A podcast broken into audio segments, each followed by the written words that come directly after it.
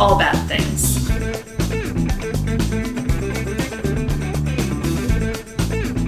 Tragedy. Tragedies, disasters.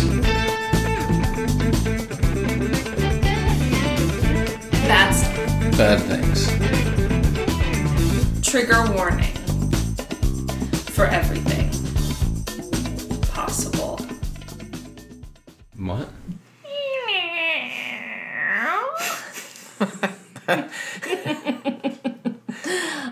Rachel, And I'm David. and this is all bad things. That was a new one. That was, a, was. that was- I have to get more and more creative to I keep was you uh, laughing. I was trying to figure out where you're gonna go with that one halfway through it. Me too. kind of sounded like a meow, didn't it? A little bit. Um, I actually don't have a ton of housekeeping today. Do you? I Have do anything? not. Okay. So just the usual, plugging our social medias. Yes. Follow us on Insta, Twitter, Facebook. At All Bad Things Pod. yes. And you can email us, allbadthingspod at gmail.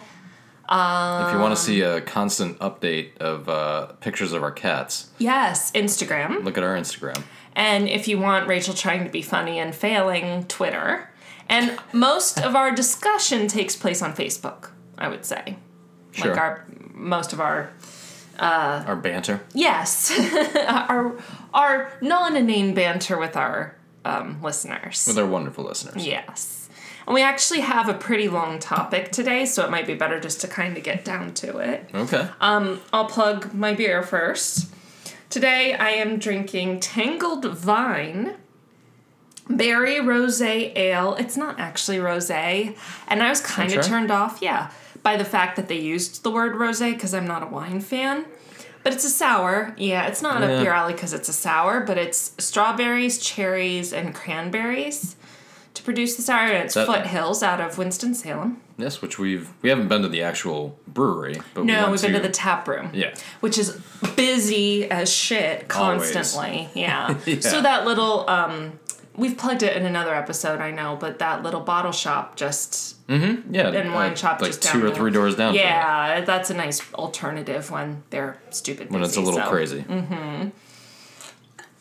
All right. So I gave you a hint Mm-hmm. as to this week's episode. Do you remember what it was? Uh, remind me again, because I know I guessed something. A very American story. And I don't remember what I guessed. I me neither. I'm not sure you did. I thought I threw something out there. Okay. I'm going with New Jersey. You uh, when you think America, you think New Jersey. No, I do not. okay, I was like, you're from New just, York. I was just throwing something out there. okay, well, let me home in on it a little bit and see if you can get it.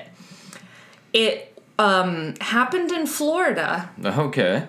but that's not necessarily the geography of it is not particularly pertinent to this story, Okay.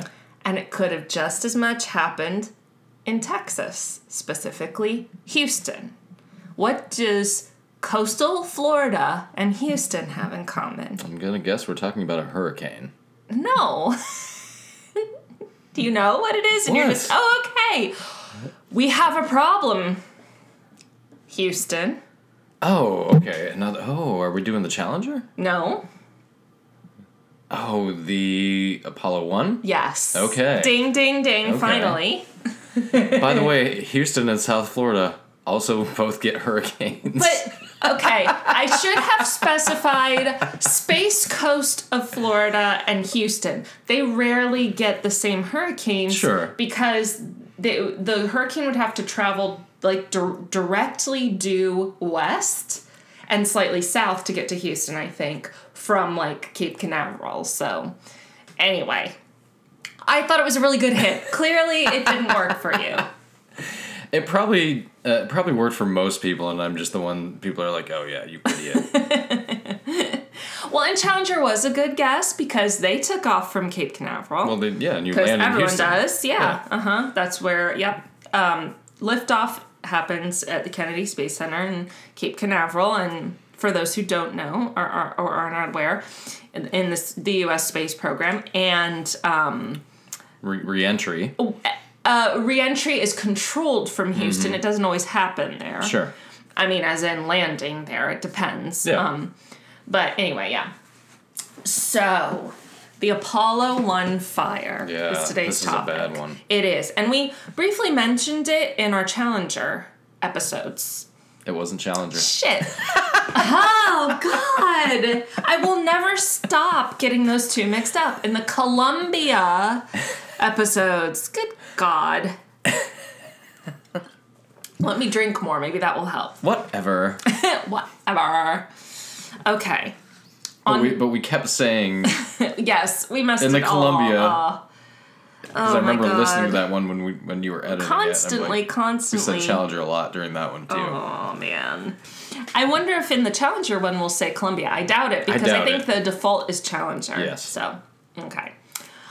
On January 27th, 1967, all three crew members of the Apollo 1 command service module died in a fire during pre flight testing.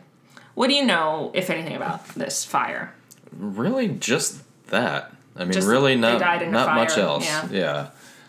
Um, I want to say that they were doing like a final test something, and they were supposed to go into outer space in the next couple of days, Mm-hmm. but I, I don't know if that's correct or not. Okay. I just know that there was a fire Mm-hmm. that killed those three people. Do you remember where you first heard of it? Or like origins of that memory? Kind of having heard of I? I would guess probably when the Challenger happened, Oh, okay. They, they like they would talk on the news about previous comparing uh Yeah. astronaut deaths. Yeah, there were more Yeah, in so, Challenger, yes. and there were more in Columbia. There were bigger crews, and they those were space shuttles. Right. This, yeah, we're talking about the. Apollo program, Yes, right? Right, this which we'll get into. different. Yeah. For me, it was Apollo 13. Do you remember the movie Apollo Yeah. 13? Tom Hanks, uh, Gary Sinise, Kevin Bacon. I was gonna say, don't forget Kevin Bacon. That's right, and Bill Paxton. yes, Not to be confused with the other Bill. you're the only one that gets bills. I am not the only one who gets get Bills confused. The one that was in while you were sleeping. Pullman. Pullman, Bill Pullman, the Independence Day guy. No, yeah, I know Yes. they're not the same person, but eh, I don't know. But to Um, you, they are. Yeah. so uh, I remember because they very briefly touched. Well, they touched on it in like. Uh, do you remember there was a scene where they showed like an astronaut pounding at the window in a module uh, in like a flashback sort of scene? I have not seen that movie in quite a No, while. It's been a while for me too, but I still I saw it many kinda- times. You know what? I, I'm. You know what movie I'm actually thinking of Hmm. that does kind of a montage to this tragedy. You'll never guess it. Oh, no. but it, but Dumb it and was, Dumber? No, it was Armageddon. Oh, okay. Really? Never saw it. They shoot like a little smoochy love scene with Ben Affleck and Liv Tyler, like close to. There's a memorial there, Oh, oh. and then they show the memorial, and it's like, you know, because they're about Oh to. yes, because they're sacrifice their lives because yeah. they're about to go into outer space and land on an asteroid. right, Spoiler alert! right. That movie, that movie, holy shit, is literally twenty years old. Doesn't Bruce Willis die in that movie? Yes, he does. That's all I know. Spoiler alert For those who are not wanting Armageddon to be spoiled. for those who were who are listening and were born after 1998. There which might be there might be a couple of you. Sarah Q may have been born Yeah. after 1998. Yeah, Yeah. All right, so let's get into that this. is my sad reference to this tragedy. is through the movie Ar- Armageddon. Well, mine's through Apollo 13, so, and I'll be bringing that up a few times. So, this is a long one. It's not, I don't think it's going to be long enough for a two parter, but this is going to kind of be a megasode. And it's because I did a lot of historical digging. Well, I mean, not like it was hard to do. digging makes it, makes it sound like it was a lot of effort. It wasn't, but. you, you make it sound like you were a detective in 1983. Like you went to the library all day. And, Microfiche. yeah, I had to do all that. And, like, no, I just looked it up on Google Wikipedia, that's all it and, was. and uh, typed it. Yes. but anyway, I thought I thought I thought we'd go into the history of NASA and the Apollo space program. Absolutely. So Yes. We have talked about the space shuttle program in the Columbia episodes that we did um, on the space shuttle Columbia disaster, but we're going back even farther than that. So that happened in 03. This is 36 years before that is Sure. when this tragedy happened. Um, and we're going even farther than back into the origins of NASA and their moonshot Sure. their their uh, uh, goal to land on the moon. So The space program in the US had its inception back in 1915. So this is before like spaceflight is even a thing. Sure. But Congress established the National Advisory Committee for Aeronautics or NACA, N A C A. Okay. Um, Through it was it was one of those things that was like, you know, how we have it here in the US and I'm sure this happens in other countries too, but we're especially known for it. Like Congress will write this giant bill and then shove something into it.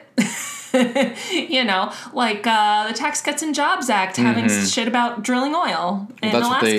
That's what the like the uh, moniker that like pork. That's what that means when they put a bunch of pork into a bill.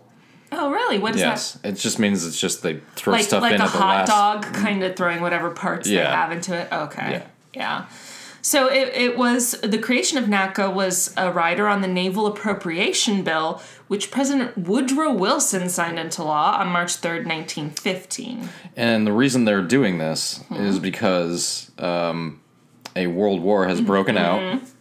and flying is a very, very, very new technology at this point, and they're looking to militarize flying. You just spoiled my next like three paragraphs. Oh, d- no, you I'm did. sorry. Oh, okay. Kidding, it's okay. that was the thesis statement, though. Well, we just saw the World War One Yes, we exhibit. did. Anyone who's in um, the Raleigh area, and we know we at least have, We have a couple, Raleigh yes. uh, listener, yes. Um, the North Carolina History Museum or Museum of History? Either or. Okay, Mm-hmm. One it's the the one that's downtown. The one that's in the capital city of Raleigh. It's the only one we have. like literally across from the Capitol, right? yes, it is. Um, uh, they have a great North Carolina in World War One exhibit. Like Mm-hmm. they're specifically, it's all about World War One, but they tie in especially to It's North Carolina themed. Yes, but there's a lot of history. and- yeah, There's plenty of history about the the whole war itself. Mm-hmm. yeah, and we went there last weekend. Yeah, or two, two weeks weekends ago. Yeah, with, with, your with dad. the, yeah, with the old man. Yep, it was it was very interesting. Um, so the the committee, so this is the this is NACA, the National Advisory Committee for Aeronautics. Their mission statement was quote. It shall be the duty of the Advisory Committee for Aeronautics to supervise and direct the scientific study of the problems of flight with a view to their practical solution, and to determine the problems which should be experimentally attacked, and to discuss their solution and their application to practical questions. End quote. Now, I can imagine at this point there was a lot of problems with flight because flight was still very new. Um, Orville and Wilbur Wright had only flown at Kitty Hawk, shout out to North Carolina, Outer Banks, um, not even 12 years earlier in December Right. of 1903. Right. So, in fact, or Right, brothers? right, Right. right, Right, brother. on, haha. that was bad. Yes, it was. In For fact, well, for me too. In fact, Orville Wright himself was appointed by President Wilson to the NACA board in Well, 1920. that makes sense. right, They, the they, person who they invented literally it. invented literally it. the person who invented it. Yes. Yeah. Now the So yeah, you might want to have that person on your board. they would seem to understand it maybe better than the average bear. Yes. So the Naval Appropriation Bill was itself legislation meant to deal exactly what you said with the war in Europe, um, World War One, which the U.S. had not yet become involved with. Nope. But this was the first war in which there was a significant air presence. And it helped, as war often does, speed along technology. War t- and needing to advance technology to have a upper hand in war has been a huge driver of technology throughout the years. Absolutely. Uh, for for like not even just the years, through the millennia. Like Um, commu- weapons and Communication equipment also. communication, transportation, absolute science, uh, s- social constructs, absolutely, so many things. So NACA grew. So war is good. That's what we're saying. That's not what we're saying at all. I'm a vegan. I don't. Think you only have an iPhone because a lot of Japanese people had to die. Sorry. Oh God. NACA grew post-war, and instead of concentrating on combat flight, because this was peacetime, it began looking towards innovation in military and civilian flights, and civilian flight as its laboratories and flight at its laboratories and flight test facilities. Sometimes I try to pretend I'm not reading this because I write it the way I would speak, but then I misread it and then it gives it all away. Anyway. I know how you feel. NACA employees were encouraged to think outside the box and pursue non assigned projects, which would be lovely if literally every employer ever was willing to say that. That would be pretty cool, but I guess back then, what else were you gonna do? What do you mean? It's a brand new technology. Well, yeah, they needed You've- them to you've- be innovative. right. They needed them to be innovative. That's Yeah. true. And so a lot of innovation did take place at NACA. By 1938, NACA had 426 employees and was developing multiple aircraft that would end up being key just a few years later during World War II, because this was just pre World War II. After World War II, NACA continued its research into such topics as supersonic flight, which, if you want to learn a little more, we did cover did that in the episode. crash of the Concorde. Uh huh. And helping develop the X 15, an experimental high speed rocket powered aircraft that was a predecessor to, spare, to Sparecraft. Spacecraft. A predecessor to World of Warcraft. World of Warcraft, exactly. Sparecraft. Sparecraft is probably a character in World of Warcraft. Sparecraft is kind of a cool word, though, isn't Yes, it? I meant spacecraft, obviously. I like Sparecraft now. Sparecraft. By 1957, the Soviet Union, because obviously spacecraft, ha, was not just being developed in the U.S. This was a worldwide thing, and the, Soviet space Union race is on. Exactly. Soviet Union launched Sputnik. Oh, I was. Oh, Remember I, that name? Well, I was hoping you would let me guess. Oh, okay. I'm sorry. I probably wouldn't have got it. Oh, okay. I, also I do. I did. I did remember it was in 1957. Yes, yeah. yes. Um, also mentioned in We Didn't Start the Fire. do, do, do, do, do, do, do. Um, Sputnik, Chou En-Lai Oh. Bridge on the River, River Kwai. Kwai. Yep. No, I'm not going to Yeah, do that no, again. that's all right. And Sputnik was the Give that episode a listen. Here, here's your. Yes, that was the lid of my episode three, I think. What was Sputnik? I believe it was just a satellite. Yes. Yeah. But it was the first satellite. It was the first thing to go into outer space, controlled by man. Uh, I don't of? remember when the monkey like went that. up. Do you remember the monkey thing? I I, didn't look into that, but know. also we'll say yes. Yeah. we could be wrong. Look it up if you care. But anyway, so yes, the space race was definitely on because how could the good old U.S. of A. let those commies beat us into into space? You know. Those commie bastards. Yeah. So in 1958, James Killian, the chair of President Dwight Eisenhower's Science Advisory Committee, encouraged Eisenhower to form the National Aeronautics and Space Administration, or NASA. He said they should just go ahead and transform NACA into NASA since the infrastructure, the staff, and the funding was already there, and it was just sort of like saying, okay, we're advancing regular flight, we're advancing um, aircraft. Now let's talk about spacecraft. So it was a lot easier to just sort of transform a current administration or um, organization than to start one from scratch. And by that point, NACA had 7,500 employees and $300 million of facilities. And this is 50s money, so. And just think of how quickly. So this is all happening in 1958. Fif- well, yes, 58. You're right, you're right. 58. 58. Mhm. Okay, so just 55 years earlier, we learned how to fly Yeah. at all. Oh, yeah. It's And crazy now, how fast it all now we're talking together. going into outer space. Yeah. So that's Yeah. how much innovation and how quickly this technology Yes. just Yes. took off. Yes. Uh, proliferated. Took off. You Took like off. Oh, I like that. Very good. hashtag took off. So um, Eisenhower agreed to all this, and so NASA was born in 1958, same year my parents were born. So NASA's And 60 Madonna. years old, and Madonna and Michael Jackson, Yes. rest in peace. and Prince? Yes, I, think believe Prince was so. also yeah, it was a year for pop stars. Mm-hmm. They'd all be But Madonna is still alive. 60. So Yeah, that's right. We're not, She's and so- 60. And so, are your parents. my parents. Yes, thankfully. Prince and Michael Jackson, Well. unfortunately not. But we didn't want anybody to get confused. right. Like, wait, is Madonna dead? No, she's not. Not to our knowledge. Um, you, I, never mind. I'm not even going there. This just useless. Anyway, One of the distinctions of NASA from NACA is that it was specifically established to be more civilian oriented than military oriented. They weren't necessarily looking to innovate in space for direct military purposes. This was for exploration, the advance of science, which therefore would be more civilian based than military based. So Well, it's it turned out to be kind of a combination of the two, because a lot of the Yeah, well, a no, lot of and still most astronauts have a military military background, they do, but that doesn't mean that NASA itself True, is yes. promoting the military. but they're taking influence from both sure, sectors. and I'm I'm not Yeah. saying that they weren't right. intermingled. It's just that NASA hasn't been trying, well, to our knowledge, Our knowledge, trying to develop like bomb dropping aircraft or spacecraft rather. or or a, a space force.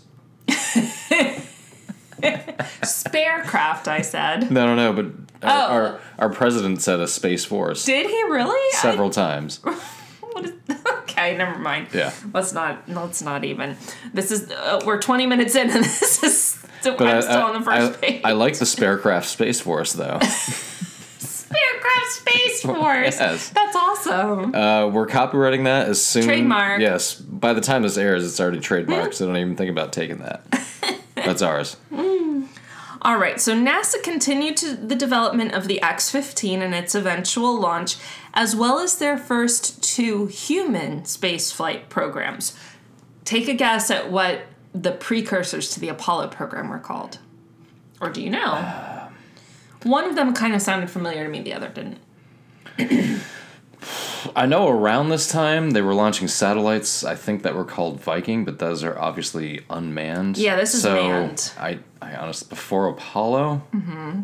Well, basically, like the know. naming is, Sure. is within the same. Project Mercury Yeah, was mm. was started in 1958, and Project Gemini started in 1961. I've heard of that. That sounds Gemini, familiar, yeah. but not the par- not Right. the Project Mercury. No, I like to think it was named after Freddie, but I don't think so.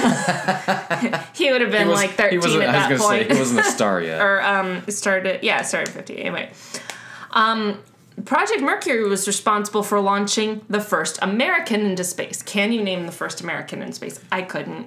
I mean, I, I recognize the name, but I couldn't have named it out of the blue. I want to say Neil Armstrong, but he was the man on the moon. Right. How the? I know. I as soon as you say it, I'll know it. Who, Alan Shepard. not who I was thinking. Okay. Oh, okay. No. You'll recognize this next name though. Um, who who was the first American to orbit the Earth?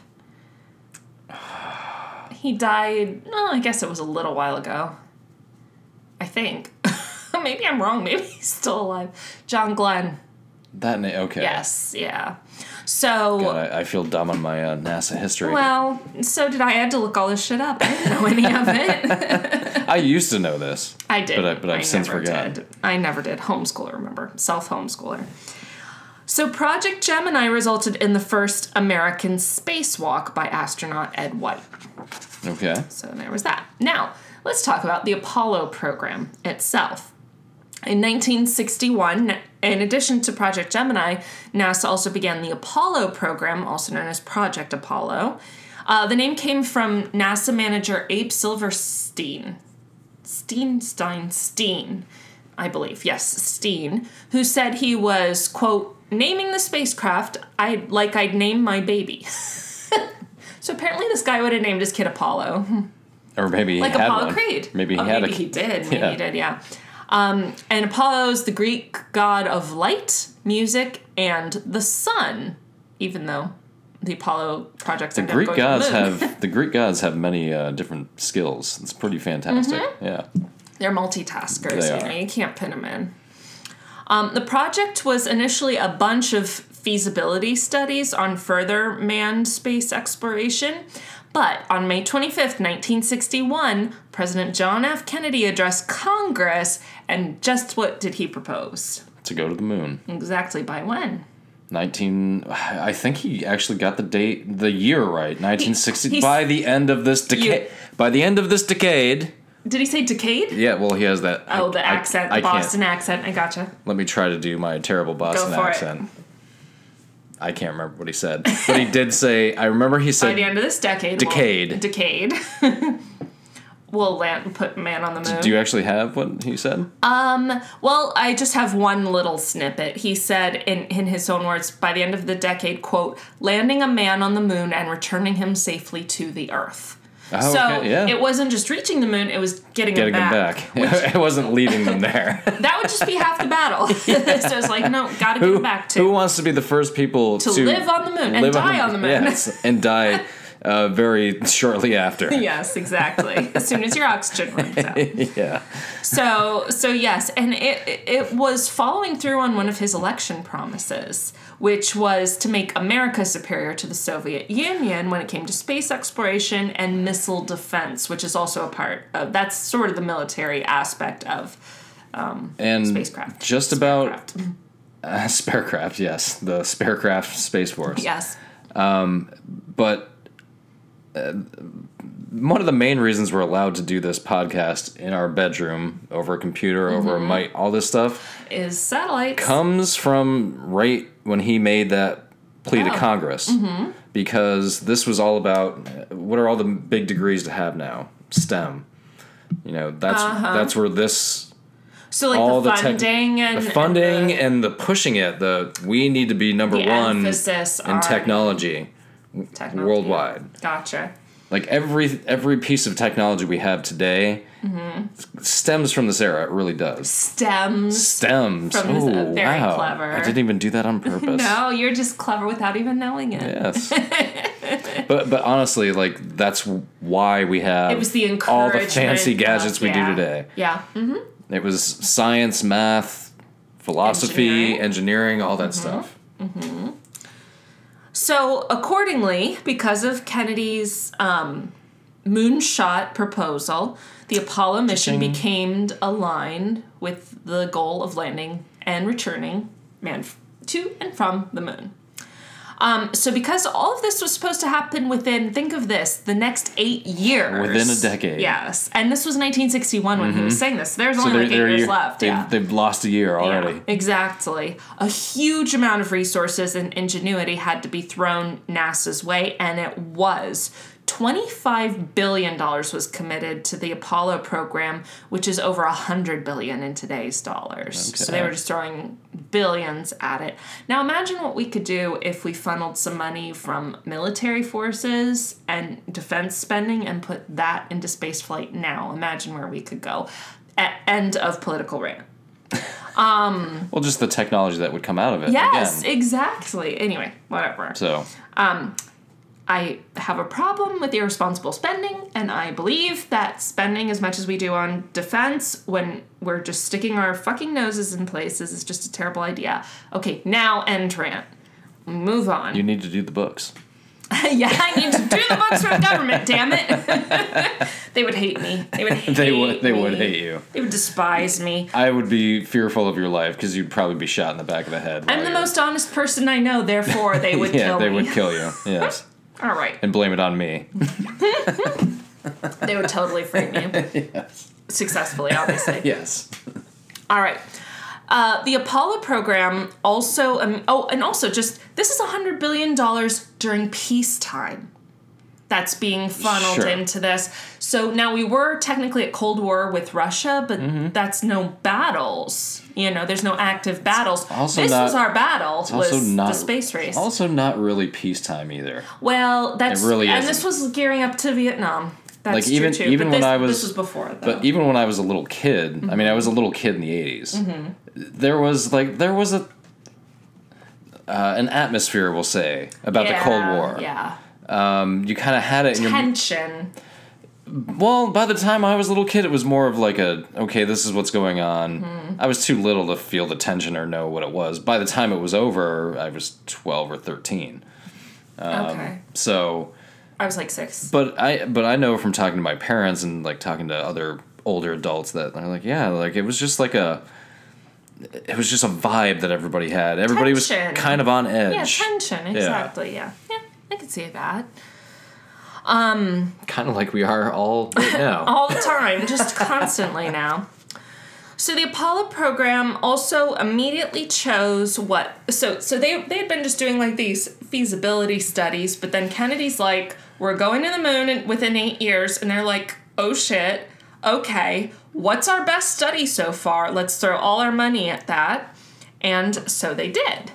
And the best of their feasibility studies was the command service module design proposed by Maxime Faget, one of NASA's in house designers. Okay. So they're like, okay, command service module design's our best shot at the moon shot. So the command service module is basically made up of two segments the command module and the service module. Duh, I know, but the command module, oh, I have a picture. I put a Q in my in my notes to show you, and I'll need this back because it has some text on it too.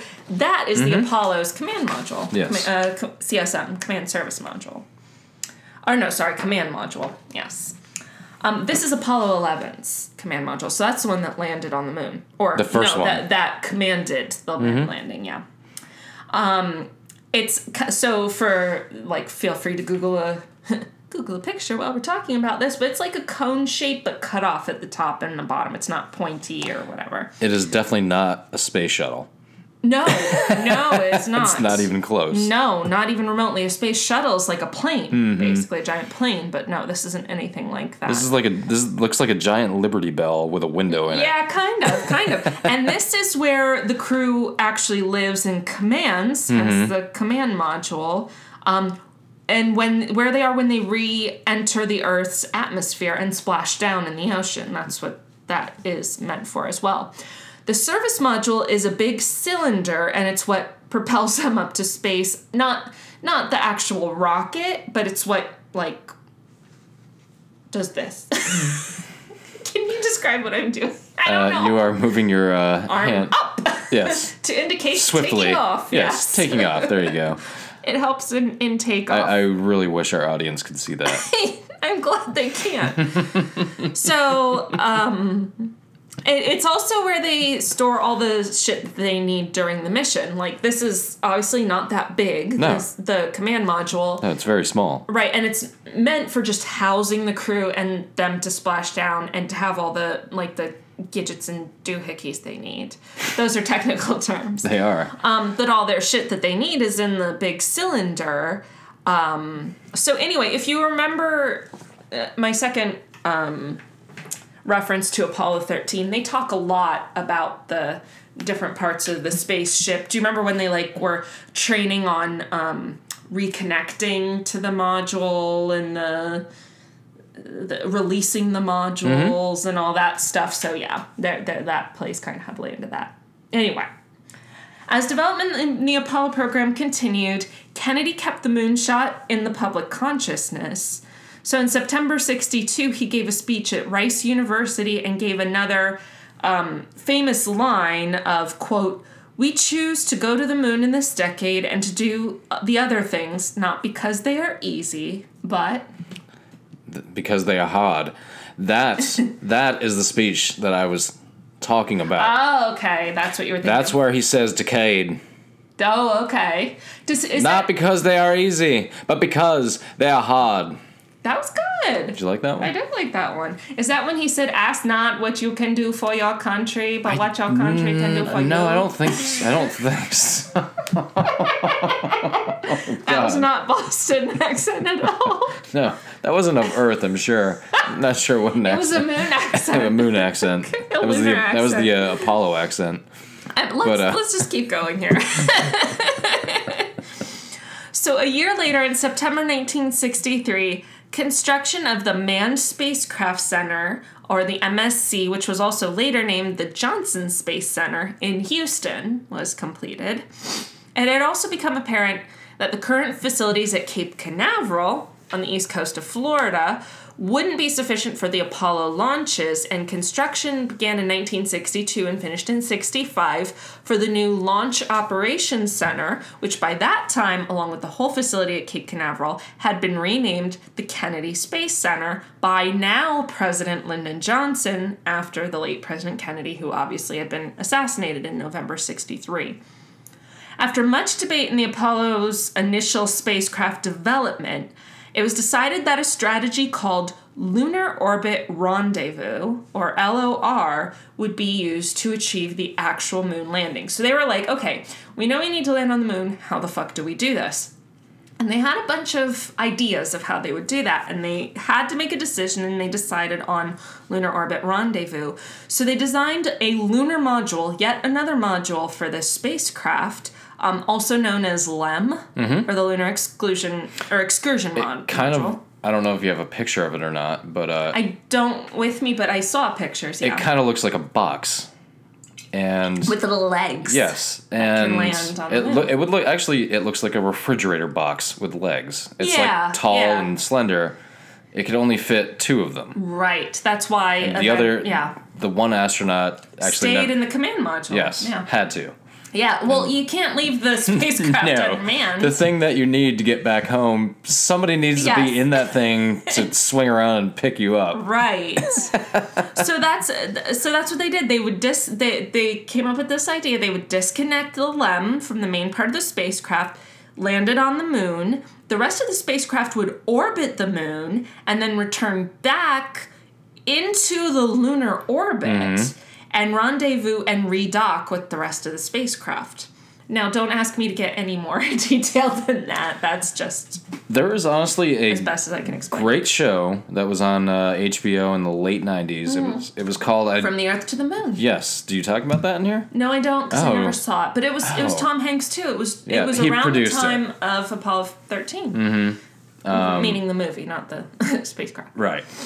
But uh, I, it sucks that it's not on HBO's app it because not? it's Oh, not. that's too bad. And the the it was uh, epic when it came out. the I. DVD is like seventy five bucks because it's Uh. like kind of rare. a collector's item Yeah, and I want to watch it again, but they did a whole episode on the lunar. on how they came up with the idea for the the lem. Mm-hmm. Well, from what I could tell, it, it seemed like NASA had kept that sort of spirit of NACA, where it was like ingenuity and Ideas matter. yes, and You know, and thinking outside the box and a lot of creativity to, that led to what they were yeah, actually. if you have an idea, um, no idea make is too dumb. Basically. make it come to fruition, and if it does, then we'll we'll figure consider it out it. and pitch it. Yeah, Yeah. exactly. So the lunar module would then be discarded as space junk, and the command module would, would return to Earth. So lots of docking and expelling, and like I said, that was depicted in um, Apollo 13. And like I said, how this was all determined or accomplished, I have no freaking idea, and I obviously didn't look in, into it. in this in this fucking thing. I mean, look at this I thing. know, right? It's not even. That's like that's like probably what the toilet looks like in the space shuttle. it looks like that. well, no, they don't have toilets in the space shuttle. I'm I'm kidding. you know how they pee in space. I do. Yes. But if they had a toilet in the space shuttle, it would, It look, would look like it the, would look like the the, command original. module. Yes. so yes, I'm not a rocket scientist. How literally, uh, I just looking at it though, like how the fuck was that thing flying through space? Right. It doesn't make well, any sense. Well, because it had other shit connected yeah, to I know, it. but still. Well, I mean, yeah, I, that doesn't help at all, but yeah. Anyway, the lunar orbit rendezvous was super important and thought to have played a big part in the eventual success of the Apollo missions. So it took several years of development, but finally they started to plan the first actual flight of the Apollo program, um, AS 204, which would later become to known as become to be known as Apollo 1.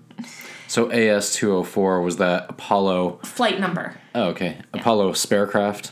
Oh, yes, that's the AS, right? It would be the first manned test flight of the Apollo Command Service Module. The purpose of Apollo 1 was to test the launch procedures, the ground tracking, and control facilities. So, from the get go, the purpose of Apollo 1 was not to land on the moon itself. Sure. Like, this was just. They- Testing it out. Yes, they were testing one aspect of everything out. They knew this that Apollo 1 was not going to the moon. That was not the purpose of it. So, but obviously it was very important for future flights that would eventually get to the moon. So, They were going to see what this thing was potentially capable of and build on it from there. well, yeah, it was it was for launch procedures and mm-hmm. stuff. So they had to make sure that that part of things was going to work. So, yeah. Apollo 1 didn't even have the lunar module because at that point, they still, when they were designing Apollo 1 and, and like getting going with that mission, they still hadn't settled on that lunar orbit rendezvous strategy that we discussed. So they were still, that was still kind of up in the air. Um, and the plan was for the spacecraft to be in orbit for two weeks, for 14 days. So in January of 1966, almost five years after JFK's moonshot speech, the crew for Apollo 1 was chosen by NASA Director of Flight Crew Operations, Deke Slayton, who I'm pretty sure was mentioned in Apollo 13. I remember somebody named Deke. Probably. I guess it was him. But Yeah. anyway. Um, There's, so, there's only so many people named Deke. right? so they still, this was five years later, 1966. Mm-hmm. No one had gone up in space for the Apollo program. Sure. And uh, so uh, they've still got a ways to go, Oh, yeah. obviously. So, so there would be three crew members: uh, command pilot Virgil I. Gus Grissom, who had been in space twice before; senior pilot Ed White, who I mentioned before is the first person to do a spacewalk, so he had been in space once before; and pilot Donn F. Eisel, for whom this would be his first ever spacecraft. So he was a rookie.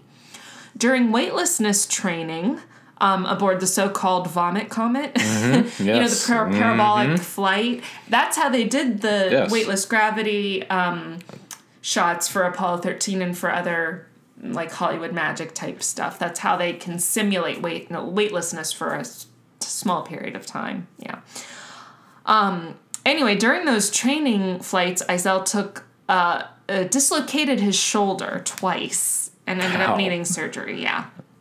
So he had to be I, I, taken out I know what it feels like to have have it happen once. Yeah, and Doesn't, then imagine doesn't feel again. very good. And at that point, he just had to have it operated on. So, um, so he had to be replaced. So Deke Slayton replaced him with another rookie, Roger B. Chaffee. Now it's just a sp- like a rookie as far as space flight goes. Obviously, these are all highly trained pilots. Like you said, I, I I forget. I feel like I looked at them, but they were probably all ex-military. But mo- many many astronauts are ex-military. Plus, at this time, most American men, period, are ex-military. right had just served in the army especially we're taught well we're talking 20 years removed from the end of world war ii so like some of the older or er, not older guys but middle-aged guys the more experienced guys probably did serve in world war ii some of the younger guys probably served in like korea mm-hmm. so yeah absolutely Or what would now be uh, some of them? Well, they'd be going to Vietnam at this time. right if they were really young yeah Yeah.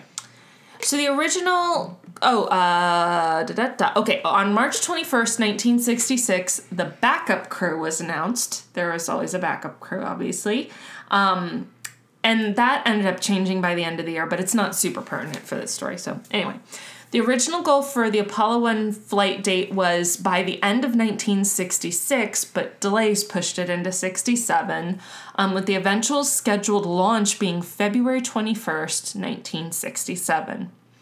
One of the delays was just caused by the sheer complexity of the command service module design and construction, um, which was being overseen by NASA engineer Joseph F. Shea.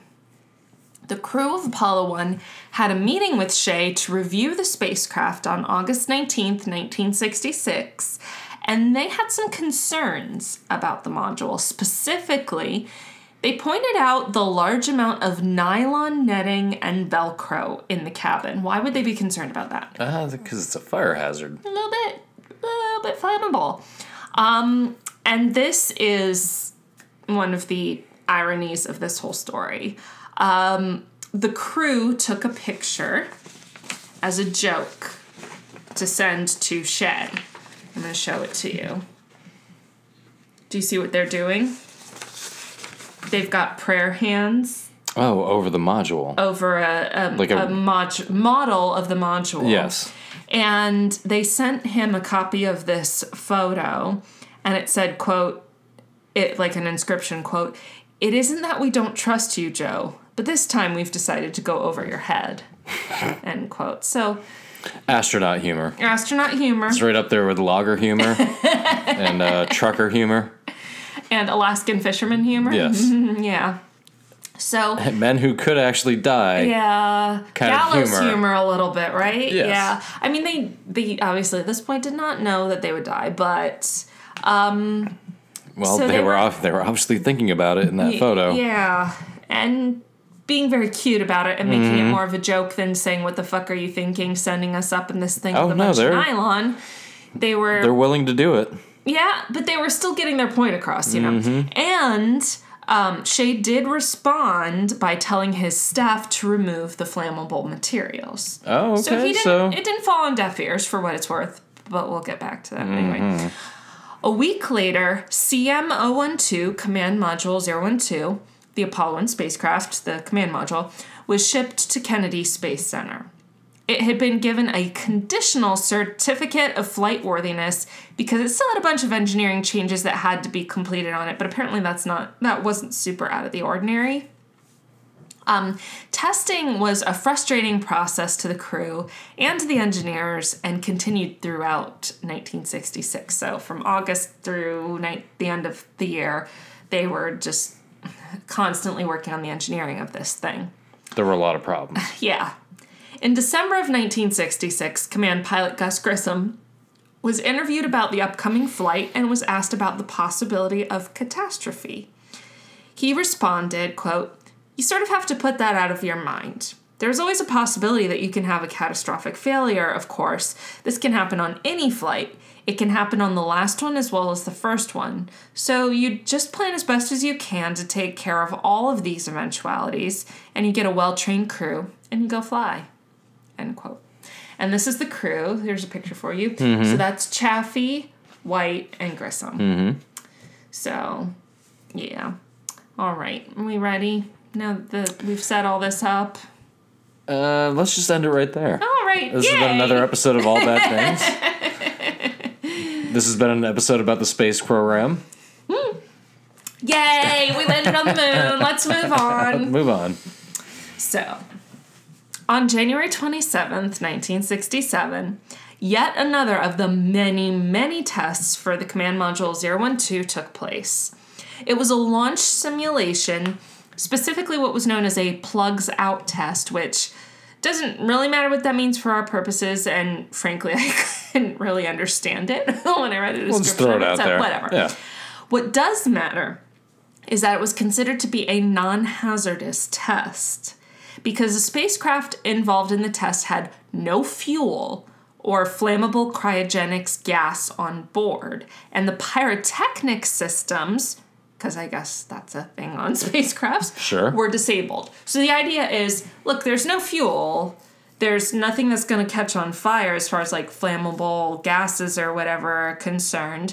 And the pyrotechnics system, for whatever the reason we've got that as a thing anyway, um, which sounds dangerous, it was disabled. So that wasn't a thing. At 1 p.m. Eastern Standard Time, uh, so this is January 20, 27th, 67, Grissom, Chaffee, and White entered the command module, all suited up in their spacesuits, strapped into their seats, and hooked up to the command module's oxygen and communication system. So full blown, like we're going into space. This was a simulation. About 20 minutes later, Grissom commented he sm- smelled something funny, which he called like a quote, sour buttermilk, end quote, scent. They stopped the stimul. Now, to their to their absolute credit, they stopped the countdown. They were like, "Okay, hold up." They took air samples. They were very careful, and they couldn't find a cause of the odor. So they resumed the simulation at 2:42 p.m. So they clearly they took their time trying to okay, wait, are we sure we're good here? What's the smell? They tested everything, couldn't find anything. So, okay. At 2:45 p.m., the hatches to the spacecraft were sealed and the air in the cabin was replaced with pure oxygen at a higher pressure than normal atmospheric pressure pressure per per, per so many so much alliteration that I put in there. Atmosphere higher than normal atmospheric pressure per procedure. Can, can I give it a try? Yeah. Uh, where is it? Atmospheric pressure per procedure. Atmospheric pressure per procedure. That is that is tough. Procedure. Per- Per, per- per, per procedure. procedure. Per procedure. Atmospheric pressure. Continue on, please. So Uh, however, as they continued in the simulation, a master alarm went off um, as a result of a high oxygen indicator. The crew and personnel discussed this, so they had a whole conversation about this, and they determined it was likely resulting from the crew's movement, though the issue was never actually resolved, and the alarm kind of kept going off periodically throughout the simulation as a result of the oxygen indicator. So, again, there were some flags being raised, but they were also being dealt with and not haphazardly.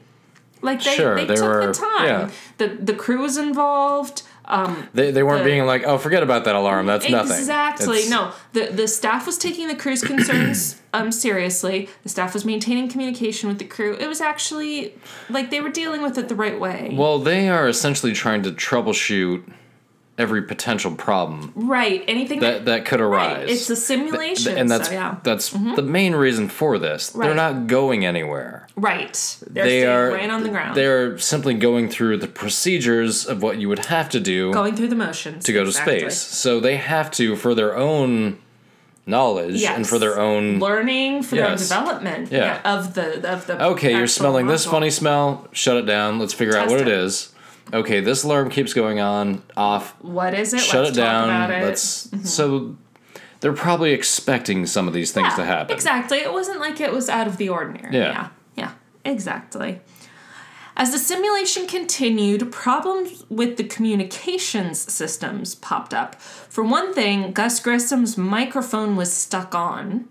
Um, now that wasn't necessarily like a okay halt everything problem because okay, mm, so his microphone is stuck on. We'll one of those- figure it out. we'll- we'll deal with that problem. later. Yeah, that is not a dangerous No. thing necessarily. So, um, but in spite of this, he was having a problem hearing and being heard by the control room. Now that is a problem. And these communication problems eventually extended to the communication pr- uh, pro- to excuse communication excommunication problems. Speaking of communication problems, Seriously. I'm sorry, I'm in my third beer, and this one's an eight percenter.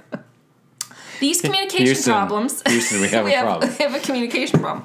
These communication problems eventually extended to communication problems with crews in other buildings who were also working on the simulation. So not everyone was like literally just in this one area. There were Sure, crews, you were- know, over electronic communications of course. very standard whatever so um, at 5.40 p.m the countdown clock was stopped at t minus 10 minutes because of the issues they, as they were working to sort things out now this um, countdown clock wasn't a real countdown because they weren't really launching but it was again just for the procedures and everything and by 6:30 p.m., the countdown had yet to resume. So this was almost an hour later and they're still like, "Okay, we need to be able to hear the fucking astronauts. The fucking astronauts need to be able to hear us. Like we got to figure this shit out." and that's probably exactly what they picked up on radio traffic. I think so. You gotta think that there was a shit ton of swearing. This was a bunch of guys, a bunch of like ex-military That's guys true. in the there 60s. probably was. There's probably a lot of uh, FUBARs and Mm-hmm. um, Snafus. snafus. Mm-hmm. Yes, situation normal. all fucked up. Mm-hmm. Mm-hmm. and fucked up beyond all recognition. That's FUBAR, right? Okay. Yes, it is. So remember, so, so this is like by six six thirty. This shit's still trying to get figured out. These guys had gotten into this fucking spacecraft five and a half hours before, so they were still. That's besides what's about to happen. That makes me feel really bad for them. they had been stuck. I mean, they're gonna be stuck for days. Was the idea, but still. I would lose my shit if I was stuck on a runway out of a plane for oh like Oh my five five and a half hours. I yes, I've heard those horror stories and they are horrific. Yeah, So yes. because it's just like I only have to go right there. I can just and right I'm, there. can you just let me off? And these guys are like, we're just pretending. Can Yeah. I please just go for a walk right now? I have to pee. That would be my thing, obviously. but anyway. So they were still undergoing this entire exhaustive process. It must have been miserable, but okay. Now, the rest of what I'm about to tell you um, about the communications with the command module and what everybody said is available in audio recording. It's available on the Wikipedia page for anyone who wants to hear it, and I did listen to it, but I am, don't listen to it. You're, I'm you're not not, a fan to. of that type No. of stuff. So, I mean, I'm not a fan of it, but I will listen to it. But anyway, so At 6:30 p.m., Gus Grissom remarked, and it was very offhandedly, just kind of like, "Oh God, we've been in here for five and a half hours. How are we going to get to the moon if we can't talk between two or three buildings?" Which is a very valid. It's a valid question. point. valid point. So he was probably, if I were him, I would be like fucking cranky as shit. I'd be hangry too, let's face it. So, and the way he said it was very like lighthearted. So he was actually being a really good sport about it. I would not have been. I would have been a bitch about it, but so he was being pretty good. I see how you could take it either way, but I see how he was being funny about it. Like, he was hey, being, he was being a wisecracker. hey about it. guys, yeah, smarty pants over there. He's being a little smartass Yeah. about it. Yeah. It was. It was. How are we supposed very- to communicate on the moon when we can't communicate from half a mile away? If you listen to it, it's very offhand, very light. He's not meaning Yeah. anything by it, but whatever. it's very bro of him. Yeah. so on this recording, after that comment, there's about a minute, a full minute of just silence. These guys are just sitting there waiting for them to figure out the shit, you know, whatever. Then at 6:31 p.m., a spike in voltage readings was recorded um, with equipment in the control room, which is thought to have possibly indicated a short circuit. Now, at that point on the recording, you can hear Chaffee say, We've got a fire in the cockpit. it's. And then the next, there's some more speech, and it's kind of garbled, difficult to understand. It's been interpreted as several different things. Um, it's generally thought to have been something to the something like let's get out we're burning up or let's get out open her up or something like that and then and you can hear this on the recording and it is really sad um, there's a sound of someone yelling like a scream for several seconds and this was the sound of the crew as they began to be burned by the fire that had started in the command module. Within 17 seconds of the spike in the voltage, there were no more voices coming from the spacecraft. So there was just radio silence at that point. So remember, this spacecraft had been filled with what? A lot of oxygen. Pure oxygen. Too much. Well, what does pure oxygen? What does Uh, it- oxygen do for a fire? It will make it go even. Oxygen Yeah, is fuel. just, uh, oxygen.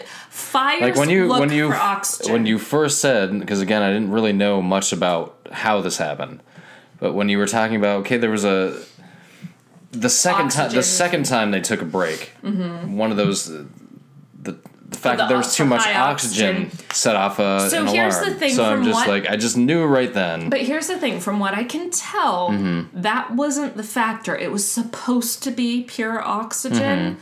So the fact that that high oxygen level indicator went off, it was like I didn't quite get the connection between well, why did it go off when it was like it was supposed to be pure oxygen? Mm-hmm. From what I can tell, that was not a factor. Okay. As far in as much as it shouldn't have been pure oxygen, apparently it was supposed to be. Okay. I think this was. I mean, we're talking about we're talking about fucking like rocket science. It was kind of hard We're, we're talking about stuff. uh, 1967 rocket science. yes, Things have come a long way. as being um, reiterated by a homeschool dropout. So, uh, yeah, And someone without a college degree. Uh, well, yes, But and someone without a bachelor's. So. yes. So so anyway, these guys didn't stand a chance. They were in No. a pure oxygen environment. The fire was so intense it ruptured the inner wall of the command module. and these things are built Christ. to Yeah. like you know These when they re-enter yes. Earth's atmosphere, there's like shit tons of fire coming. I mean, if Apollo 13 is correct, which I imagine it was Well, because I trust Ron Howard, One of done the his uh, research. one of the layers they have to get through yes, becomes so hot. Mm-hmm. So what what they've built has to has to withstand that. Yes. But from the outside, yes, not Not the from the inside. inside. No, no, no, no, no. So and that's why you can tell that picture from before of the uh, the module. Yes, yeah. I, You oh, can well. you can tell like you can tell it's been like on fire, literally. No, no, no. From the outside. No, It I'm was just Apollo 11. I'm saying, but it re-entered It was- atmosphere. No, this was before it went off. Took off. That No, yeah. I'm pretty sure that's before it took off. really? Well, maybe not. I guess I looks don't like- know for sure. That looks like coming back into the Okay. atmosphere. Well, anyway, Anyway. let's get back to Apollo 1. So the hatch, so the, the, the door to the command module wasn't just like, oh, turn this knob and open it like a door. It was a complicated and pretty cumbersome mechanism that consisted of three different layers of the hatch. And in the ideal circumstances, took about 90 seconds to open. Oh, God. So So even they just had- like everything's no fine. chance. Yeah. Well, and it's also obviously wasn't ideal. it's also made that way because it's going into outer space. Yes, it, it had to be like that, basically. Exactly. Um, as workers, so staff outside of the module, obviously not the crew, um, tried to rescue the crew members, the heat, the smoke, and the fumes like, Just, yeah. kept them at bay. And pressure in the command module was released when the cabin ruptured, which caused a convective rush of air into the fire that fueled even more flames. And the oxygen for the fire, thankfully, eventually did run out, and that made the flames diminish.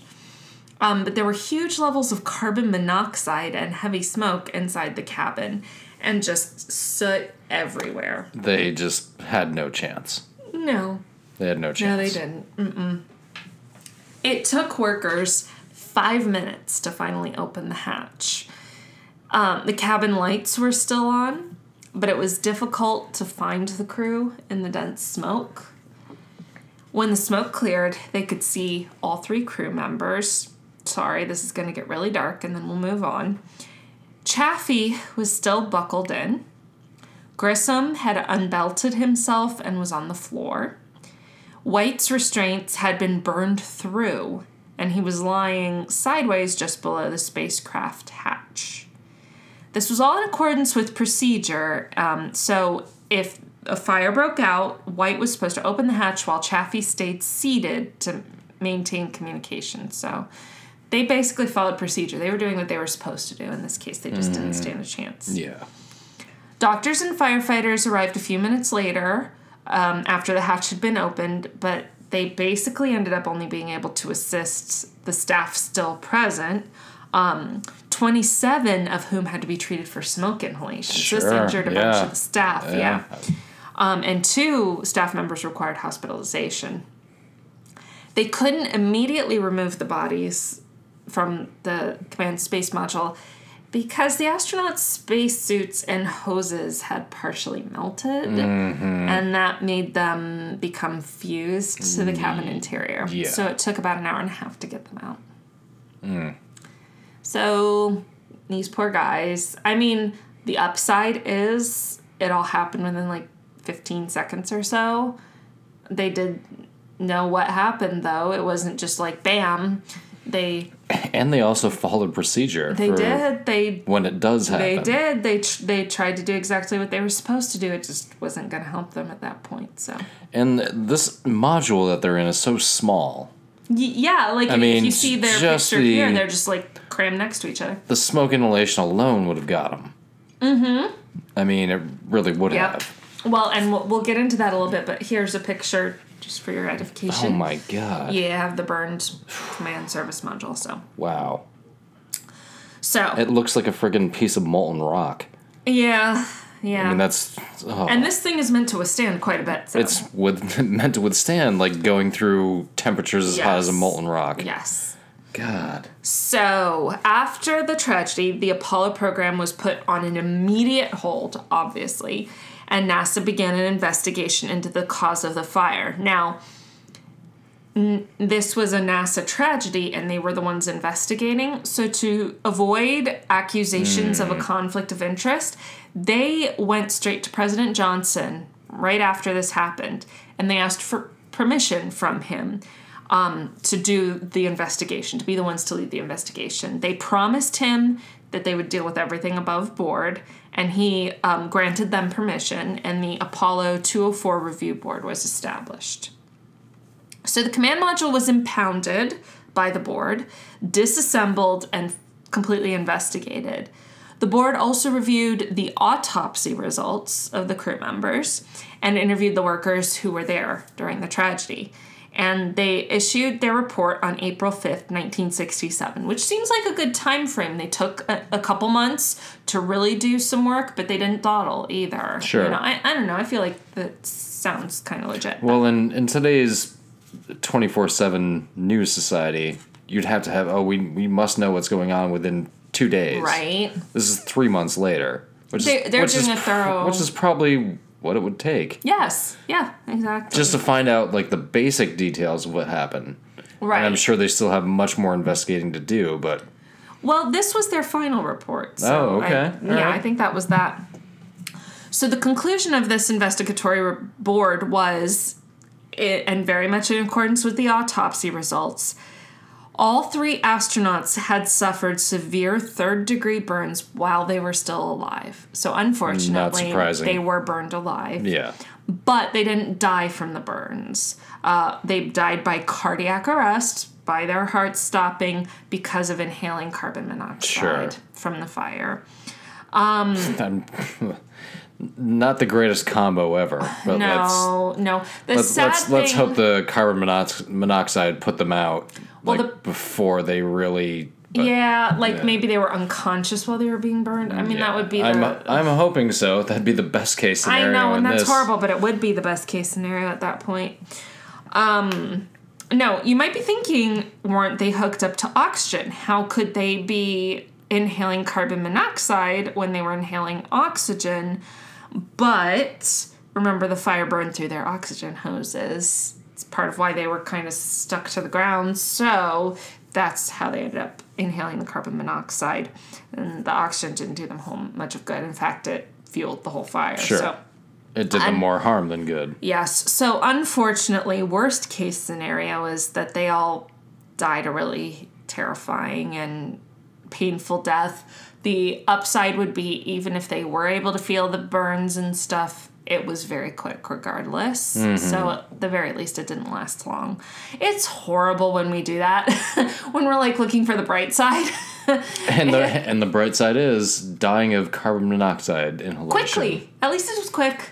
You know, it God. reminds me of um did you ever see The Life of Brian, Monty Python? No, Okay, so you know where I stand. on I know where you stand on Monty Python, but in the I've heard of it. Yes. The the idea is that there's this rando guy named Brian around alive around the same time as Christ and he gets mistaken for Jesus. Oh, okay. Well, the concept seems Yeah, funny, but it just, is funny. just too So- bad it's British. So he get he ends up getting crucified in the end, just like Jesus. So he's hanging there on the cross, and like a guy next to him on the cross, he's like, "Well, you know, you gotta look on the bright side of life." And that's when he starts saying, "Always look on the bright side of life." that's how it ends. it's so anyway. That's I'm two and a half years in. We continue. We we are we are trying to get through. a really long slog of a terrible thing. Yeah, with All right. humor. We're not making fun of anything. No, no. We're trying to distract ourselves, Yes. basically. All right. Now, as for the cause of the accident, as found by the review board or the investigation board, um, they broke it down into five main issues. It was not like this was just one thing. They, they had I- five main issues. It, it rarely is, right? Well, and uh, we're also talking about like a not necessarily a prototype spacecraft, but kind of. They were still in testing phases. Yeah. Yeah, So it hadn't been proven. Yeah, they were still working. there were multiple things that went wrong before the fire happened. So That's true. Yeah, they were still trying to iron out the kinks. Yeah, they So- just weren't deadly necessarily. right. So in order for a fire to happen, most likely means multiple things cause that, not Yes. just one or two things. So, one thing they found was that there was an ignition source. There wasn't supposed to be a spark or any sort of ignition source in the spacecraft, but there was.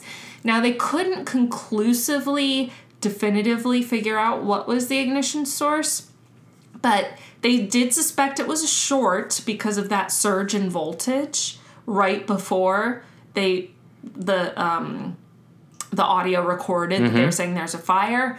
Um, and they thought that perhaps the source of that ignition was a short circuit um, in some wiring near gus grissom's seat uh, where he was sitting, um, or potentially another possibility was inadequate plumbing carrying combustible and corrosive coolant. So that was another possibility. They also found a wire that had been stripped of its insulation, which is not good. Um, but that was most likely because it was worn off when a small access door was repeatedly opened and closed in the course of construction and testing, so it had worn off the coating on it. So they're not 100% sure what was the ignition source. It's most likely that little bundle of wires by Grissom's seat, but again, not 100% sure.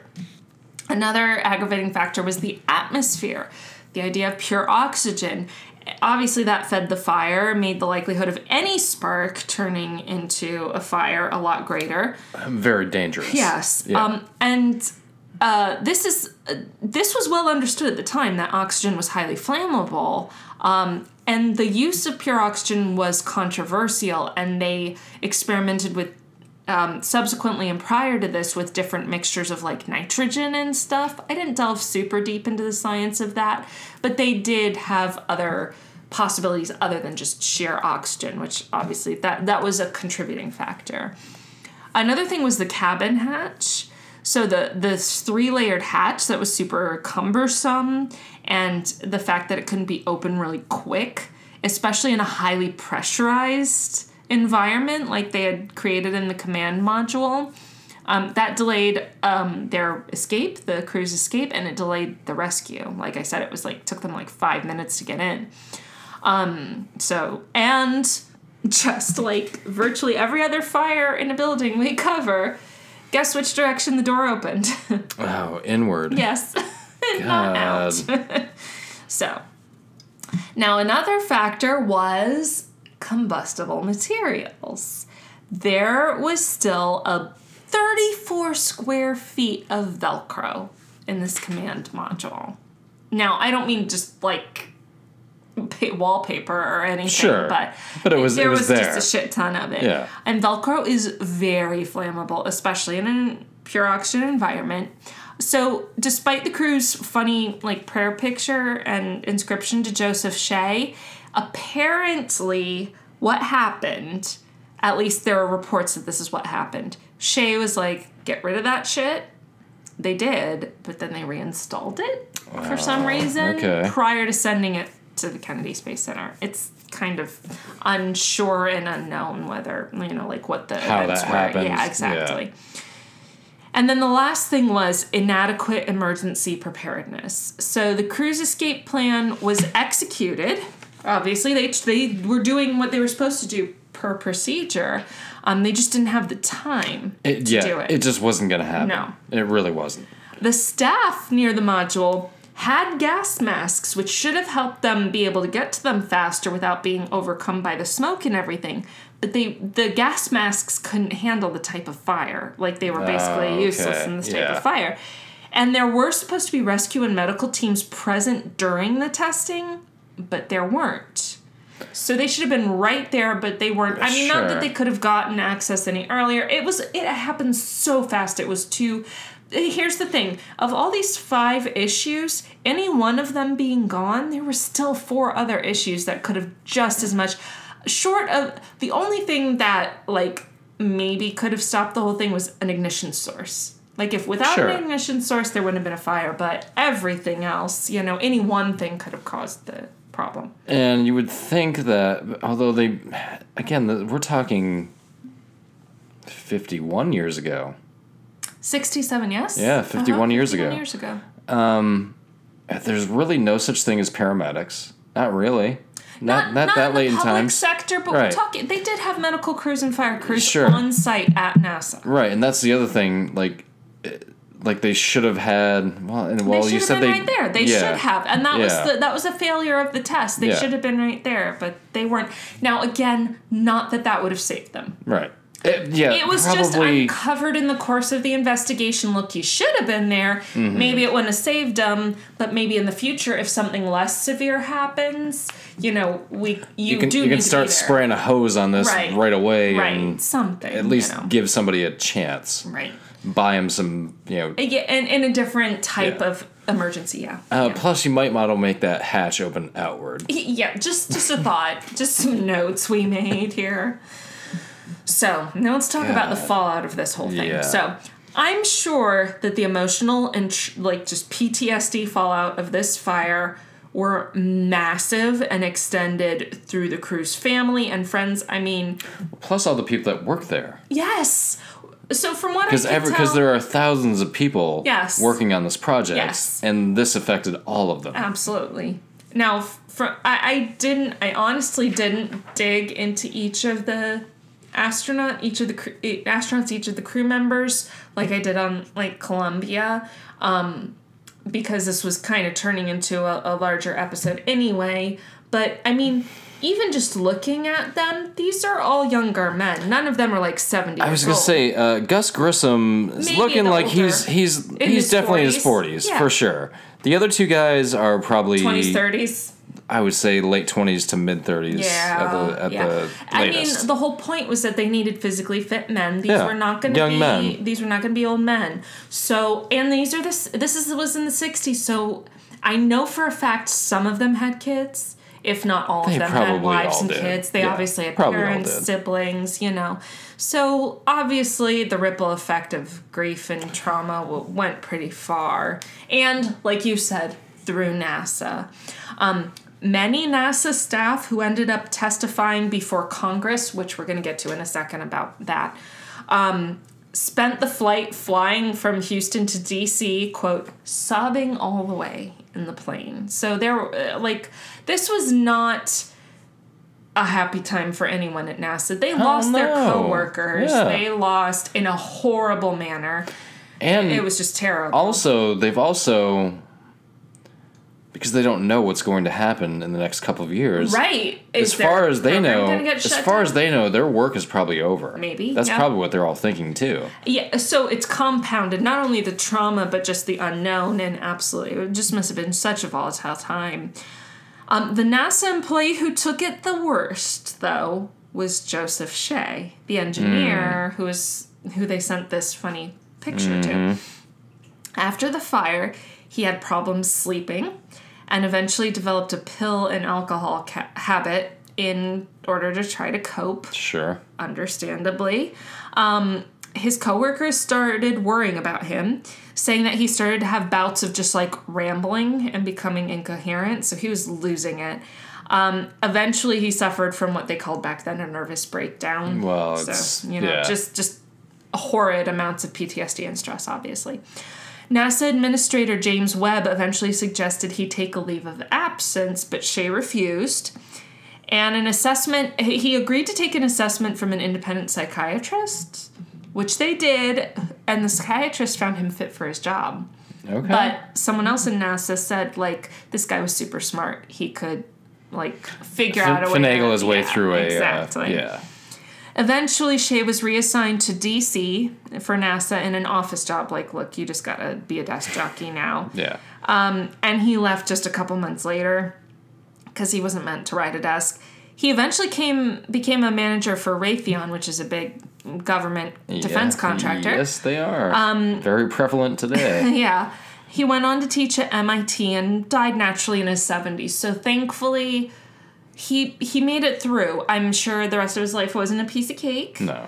but he he you Seems know, like he still kinda- lived at least a fulfilling life in some way. He he still worked. He not every, still was not everybody uh, who can't sleep and has an alcohol and pill problem goes on to teach at MIT. Exactly. Well, do you remember? This reminded me of the uh, USS Indianapolis captain. Yes. Yeah. He killed himself. Yeah. Yeah.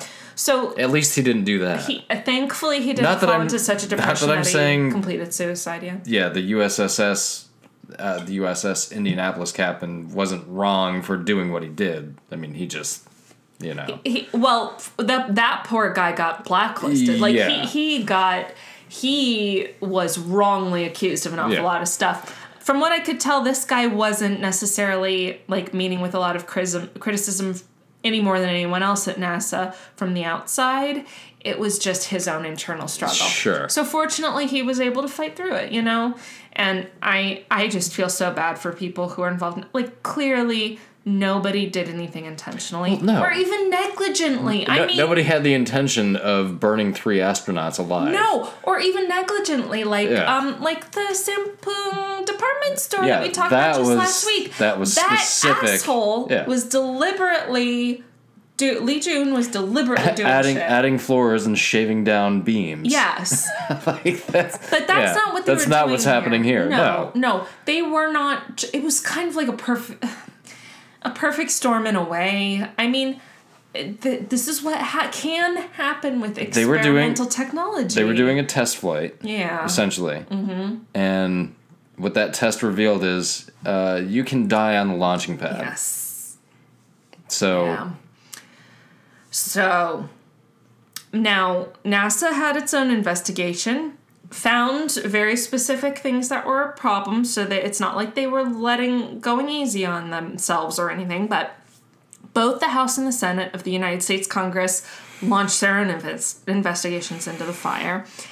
The Senate was especially hostile towards NASA, with Senator Walter Mondale ah, accusing NASA engineers of specifically accusing them of criminal negligence. So he was like, "No, you are at fault on this," which like we just said wasn't really the case. But this guy was was on them about yeah, that. and because that guy's foresight was so great, he uh, would later in 1984 go on to lose in the biggest blowout election in presidential history. Was it that bad? I knew he, he ran won. for president. He won a state, a state, which a state? state, whichever one he was from. Oh, but I can't. okay, But I can't remember. state. Yes, but he lost 49 to one. Ah, to Reagan. Yep. Yeah. So Oh, so, So- this so just before I was born. So take so, so take whatever Wa- Walter Mondale has to say with a huge grain of salt. well, so he was a Democrat. yes, he was. Oh, okay. Okay. If So- this is the same one, we're it must yes, be. yes, this yeah. is this is the Senator Walter Mondale. Yeah. So one of the biggest points of contention in the Senate's investigation was the choice of NASA to choose North American Aviation Administrator. Sorry, skipped a line. North Admin North. God! North Administrative American Space Navy Oh, this Alien. Is such a long episode. Devastator. North American Aviation as its main contractor for the Apollo program. So Okay, that was their the contractor. NAA. NAA, yes. About a year before the fire, in December 65, NASA Deputy Administrator Robert Seamans um, and Manned Space Flight Administrator George Mueller were present for a report given by Apollo Program Director Major, Major General Samuel Phillips. So, so many goddamn names! I like Majoral though. Majoral. Majoral should be It's a major general is a major. so anyway, It should be somebody's title. Phillips, I'm just gonna use last names. Phillips gave a report that Seamans and Mueller were present for. Not the Mueller we know now. This is different Mueller. This is a long time ago. The report was the result of an investigation into the cost overages and the schedule delays in the Apollo program, which included the role of NAA, North American Aviation, played in those problems. And it caused a bit of a ruckus and a scandal in the Senate because many members of the Senate thought that this report should have been made public when it was released, but it had not been. So they're like, look, there was some secret shit going on, and that played some sort of a role. But they ended up determining that the NAA and that whole like secret secret thing didn't really play any sort of role. Maybe it was improper, but it didn't play a role in this particular fire. So it never really amounted to much other than just like a little kerfuffle in the Senate. Sure, because it seems to me, and I, I don't know what the current state of NASA is. Um, I'm gonna guess defunded, but year by year. Underfunded. Yeah, underfunded, not defunded. Yeah, underfunded. But I, from everything I've seen, everything I've read, documentaries I've watched, and stuff about this time, is they were in it for the nobility of it. it, They were in it Yeah. for the the exploration. Like there, there, Innovation, th- there was a, there was a tinge of yeah we'll beat we'll beat those commies to space. There was a bit of that, sure. It was a really idealized time. yes, You know, there was a lot of like, look at all we can do, and we finally maybe are on the brink of the technology. we're talking about fifty fucking years ago. All right. I mean, it's it's insane. Yep. And we like you we we wouldn't be looking at our iPhones today if it weren't for all this shit going on. No, Like it all fed absolutely into not. its- There'd be no video know? games. There'd be uh, there'd be none of that shit. Yep. There, there wouldn't be. You wouldn't have a remote control for your television, Right. You know, I mean, it's You couldn't talk on a cell phone. Nope. It's all satellites. absolutely not. So Well, cell towers. Whatever. No. It's shit in space. it's just shit in space, shit in space. which would be the fallout of the actual space program. I saw I saw a documentary on that too, space junk. space junk. Oh well, that's Mm-hmm. true. Fair enough. But um, but no, I, I I get the feeling that these people were in it for the the greater good and for the exploration in themselves. Because I mean, human Right. beings, it's How far can we push ourselves? Yeah. it's in every human being's DNA. Not doesn't matter what country. Human beings are, are natural. capable of? That and we're natural explorers. Yes. We're like, okay, uh-huh. we've been to a lot of places on Earth at this point. We haven't been to outer space Where can we go from here? yeah. So that's part of that's part of it. Yes, I, I agree. And and these are like a lot of NASA employees, certainly the astronaut crews, mostly made of, like we've already said, service people, people who had already served in the armed forces. These are not, you know, weak kneed people. These are very like No, these are these, These are the guys of the knew best. these guys knew just like Grissom said in that interview. They're like, you know, it's possible we're not going to make it out of this. yeah. And they like when you and I go to work every day, we're not thinking, well, it's possible we may not make it out of this. I could I could suffer some terrible bookkeeping accident, you know. Well, occasionally when I have to ride on the cargo elevator, I feel Yeah, like I may not make it out of this. It's it's not. you have a little more danger yeah, than I do. It's not. It's not functioning again. Uh, that's true. But uh, But- but nobody's not- nobody's looking. There's not a No. there's not a B and a C team like looking over my shoulder, looking to take my job or whatever. If I They can't, have a backup crew. have two backup crews, yes. For in case you die, we can keep going. or in on. case you're not good enough, Yeah. one or the other. Yep. A lot of competition and a lot of just idealism. So Yeah. So after all this shit happened and the Apollo program had been suspended, it's like, well, we know we landed on the moon within a few years or Uh, just a little over two and about two. Yeah. We landed on the moon on my dad's 28th birthday. Yes, that's right. So, like, how did that happen after this horrificness? Well, big part of what helped was when President Johnson, who used to be a senator, and who was able to help smooth things over from a political perspective with Congress by virtue of that he had been a senator. And then he did the smartest thing ever and played the dead president card and was like look this is this is president kennedy's um, legacy. It's his moonshot literally which we use now as like a, an analogy. But this is the moonshot we need to keep pursuing this we still need to do it by the end of the decade. And what happened? Everyone said, oh. all right. So the Apollo program continued. Flight director Gene Kranz, notably per- portrayed by one Ed Harris in Apollo 13, Who is still in every movie, TV Yes. show that ever comes out. and like Paul and Young Ron said, um, always has an earpiece in every Yes. film he, or every movie he does. Yeah. Oh, and is also in Westworld. That's what I was saying. Like he's Yes, yes. shows up in that. It's like okay, he's everything, he's just in everything. Yep. He gave a rousing speech, not Ed Harris, Gene Kranz, the actual person. I'm just gonna imagine it was Ed Harris. okay. gave a rousing speech to NASA's mission control staff just a few days after the fire. And to note, he was about my age when he did this. He was just in his ear- like early mid 30s. He famously stated, quote, we were too gung ho about the schedule, and we blocked out all of the problems we saw each day on in our work. So he took responsibility for like, look, we pushed too hard and we became blind to the potential issues here. Yeah, to what could possibly happen. Right, it wasn't negligence, but he was still taking responsibility. And then he went on to say, quote, "From this day forward, flight control will be known by two words: tough and competent. Tough means we are forever accountable for what we do or what we fail to do. Competent means we will never take anything for granted. Mission control will be perfect." Wow. yeah. It's a nice speech, huh? Well, it's it's somebody has to take responsibility. So. Mm-hmm. if you're gonna put yourself out there and tell the truth, which is what it sounds like you did, Yes. then every then the pressure's off everybody else. Yes. Pressure's all on him. Well, plus, like the smartest thing you can do, and this goes for everybody from like a politician to somebody who truly fucks up to somebody who made just a small mistake to any walk of life, fucking own it. Yeah.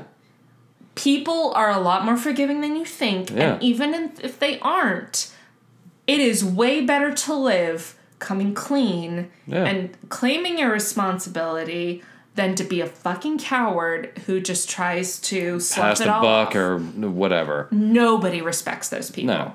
Not publicly, not privately, nothing. No. I mean, if you own it, people for the most part will forgive you. Shock to a shocking extent. They're not going to forget it per se, but but you just take it every time that's that's the penance you pay Mm-hmm. is that okay you might have to be reminded of it but you just fucking own it and you fucking move on and that is way better than just pretending and, like you didn't and have then it allows part. everybody else to move on too. yes it really does so on july 20th 1969, 1969. your dad's 28th birthday hi elmer you're not listening but hi anyway None of us kids were born yet. that's right not even Renee Renee was not born until she was in utero yes, she was. Mm-hmm.